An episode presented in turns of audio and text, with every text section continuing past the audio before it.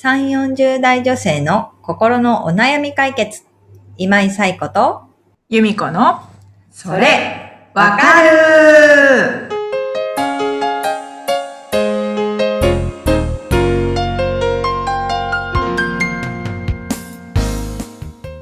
はい、というわけで、えー、12月第4週のそれわかるが始まりました。メリークリスマス。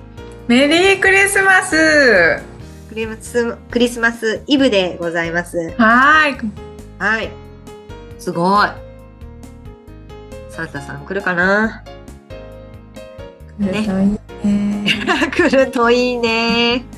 はい、ということで、えー、今日でね、2022年最後のそれわかるとなりましてですね、今日は、あの、ちょっと1年間を振り返ってみたいなと思っておりますけれども、うん。えーこの1年で何件ぐらいのご相談、ご紹介したか、向かさんわかりますか？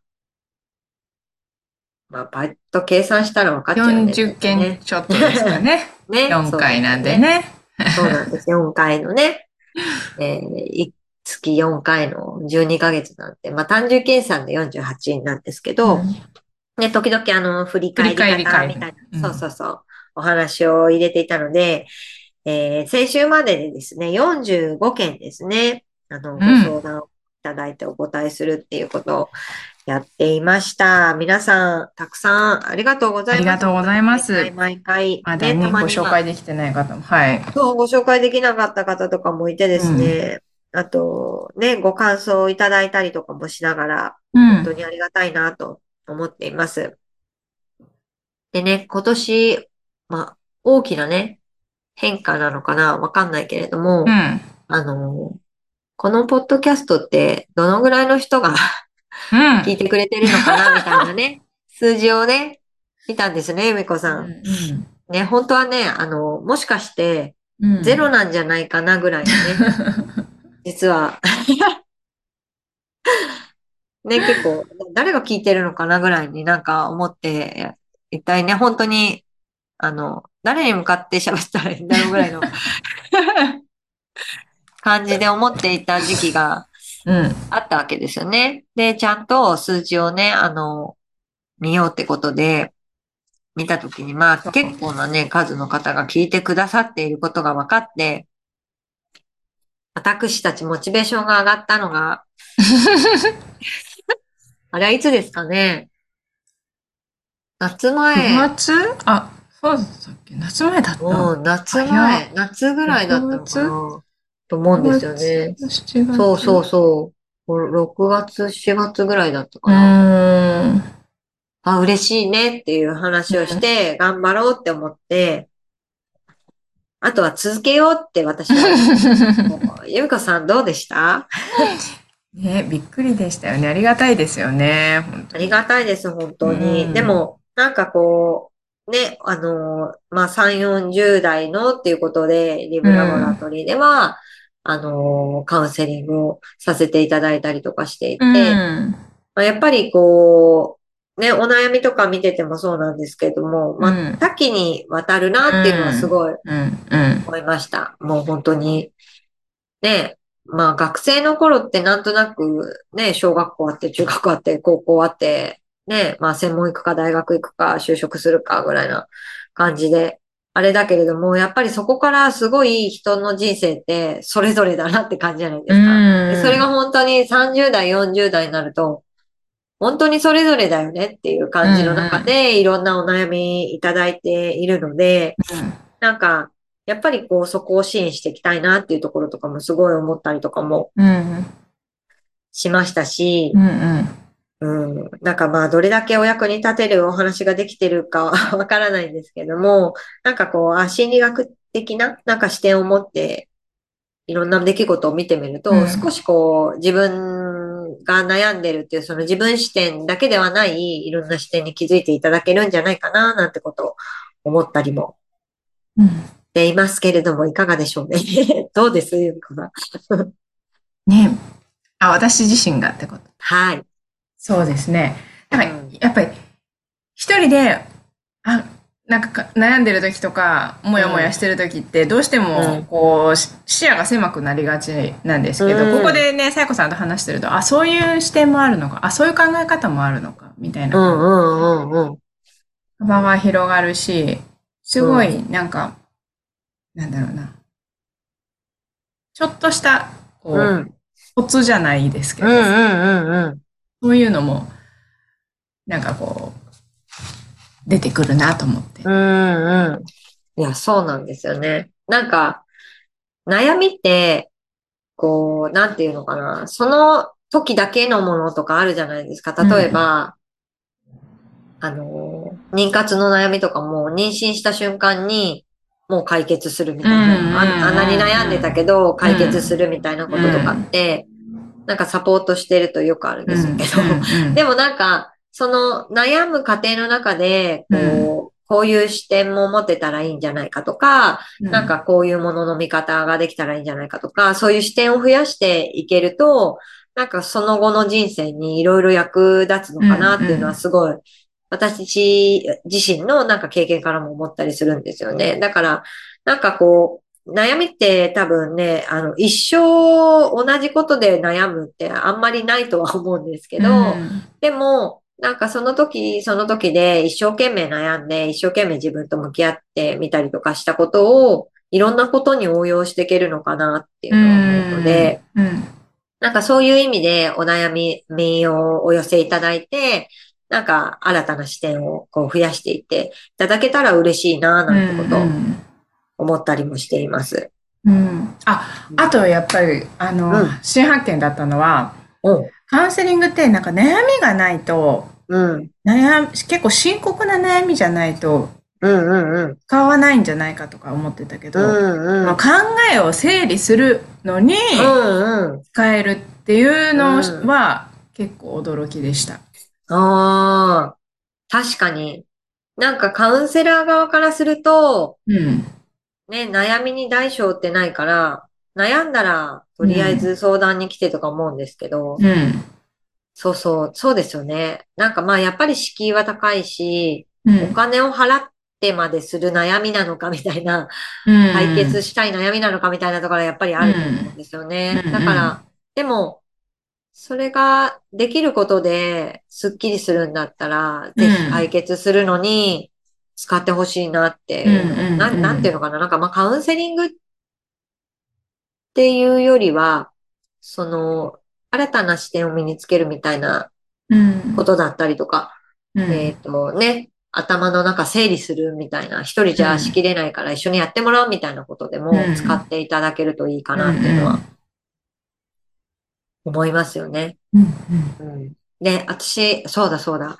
あと今年いろんなカウンセラーの方とお会いする機会うんが、お仕事を一緒にする機会が結構あってう、んなんか、ひ一つ思ったのは、私はずっと、その、個人事業主で、あの、時間いくらでお金をいただいて、カウンセリングをするっていうことを、うんまあ、提供してきてるんですけども、やっぱりこう、例えばクリニックとか、まあ、うん行政とか、あと、スクールカウンセラーの方とか、うん。その、お金じゃないところで、お金の受け渡しがないところで、うん。悩みの相談に乗ってる方とかもいるわけですよね。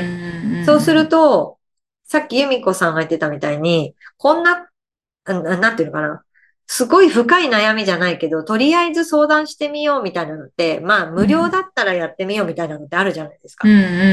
そういう意味では、なんか私のところに来る方ってすごいハードルを飛び越えて相談に来られるわけうです結果として、いやなんかあんま解決しなかったみたいな、なんか思考の整理ができただけでは、あんまり満足感は得られないのかなって思ったりするんですよ。だから私はすごい今年、そのいろんなカウンセリングをして、いろんな方とお話をしてくる中で、うん自分のカウンセリングっていうのは、何かしらの解決策を見つけるってういうこん。とがちゃんとゴールにあるカウンセリング。んお金をいただくからうん。うんだなと思ってる。で、うん一方で、あ、だからといって他のカウンセリングがゴールがないっていうわけでは全然ないんだけれども、うん。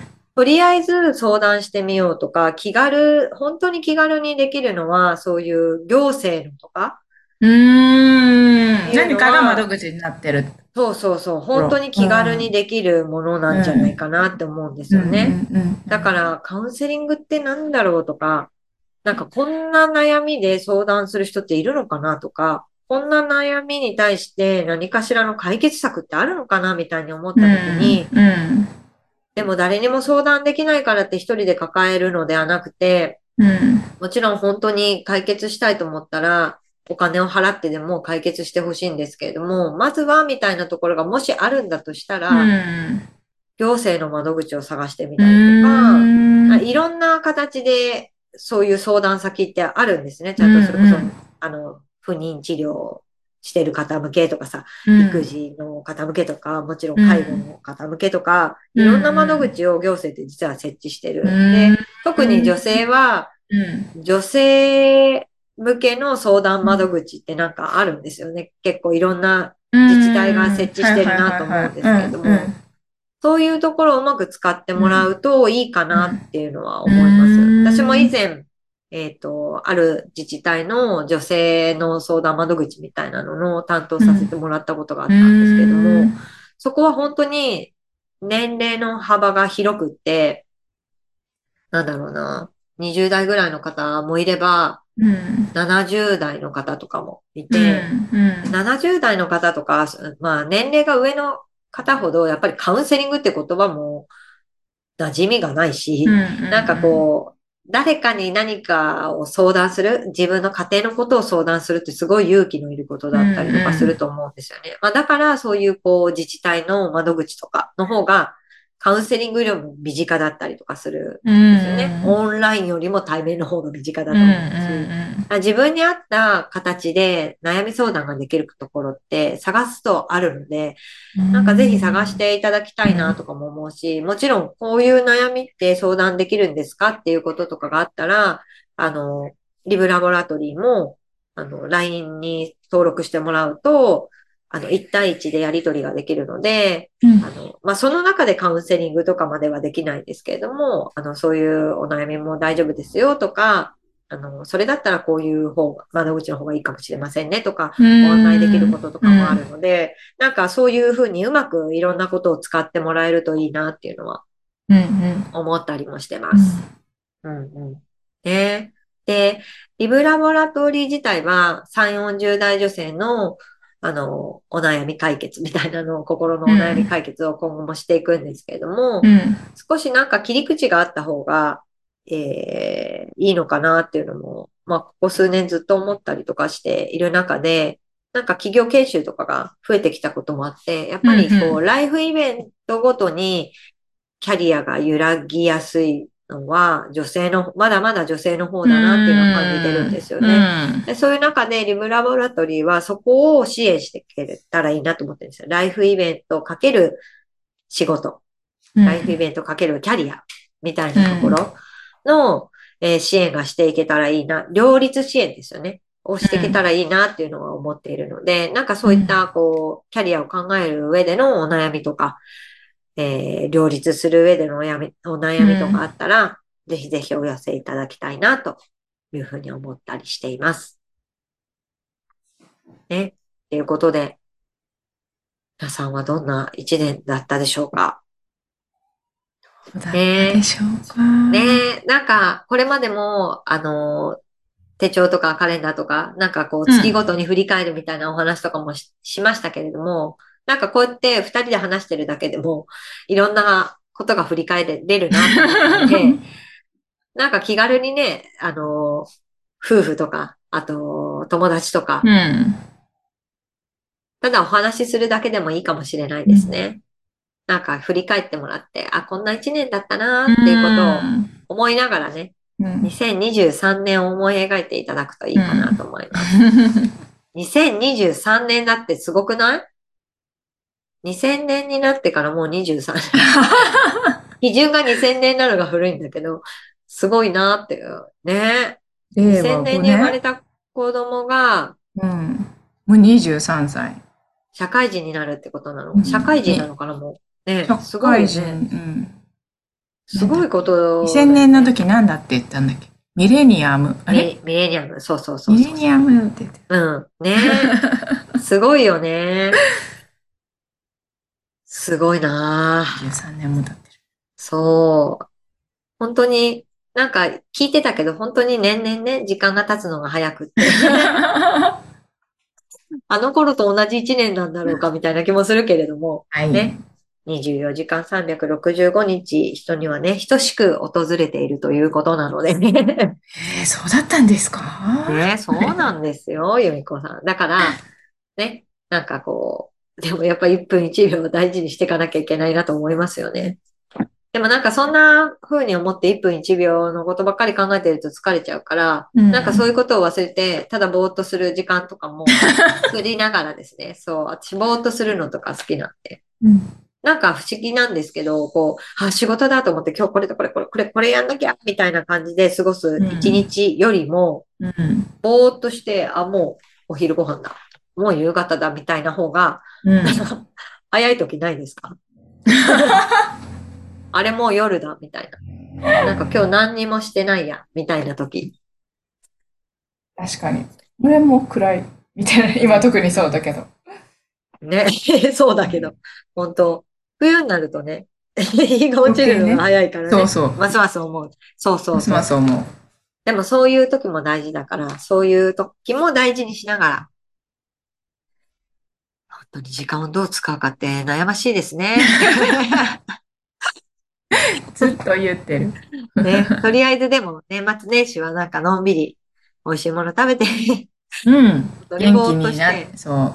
そうそう、とりあえずね、初詣に行ってみたいなことをしながら、また2023年に皆さんに元気に お会いできたら嬉しく思っておりますので、どうぞよろしくお願いします。よろしくお願いいたします。はい、こんな感じでですね、えーこの、えーそれわかるではですね、皆様からのお悩みをお寄せいただきながら、2023年もお答えしていきたいと思っておりますので、由美子さん、えーご案内をお願いします。はい。番組では皆さんからのお悩みをお待ちしております。番組ポッドキャストの各エピソードページにリブラボラトリー公式 LINE の URL を載せています。公式 LINE を登録後、メニュー画面よりお悩みを投稿してください。皆様からのお悩みお待ちしております。しております。はい、ということで、まあ、とりあえず今日はクリスマスイブなので、美味しいケーキとか、はい。なんだろうね、キリね。スキリスト教徒じゃないからね。そういうね、より団子的な感じで。はい、あの、イベントを楽しみに楽しむというところですね。はい。ありますけれども、年末年始もね、ゆっくり過ごして、ただいてですね、皆さん、また来年、元気にお会いできればと思いますということで、今日の最後は、この言葉で締めくくります。良いお年を。良いお年を。さようなら。さようなら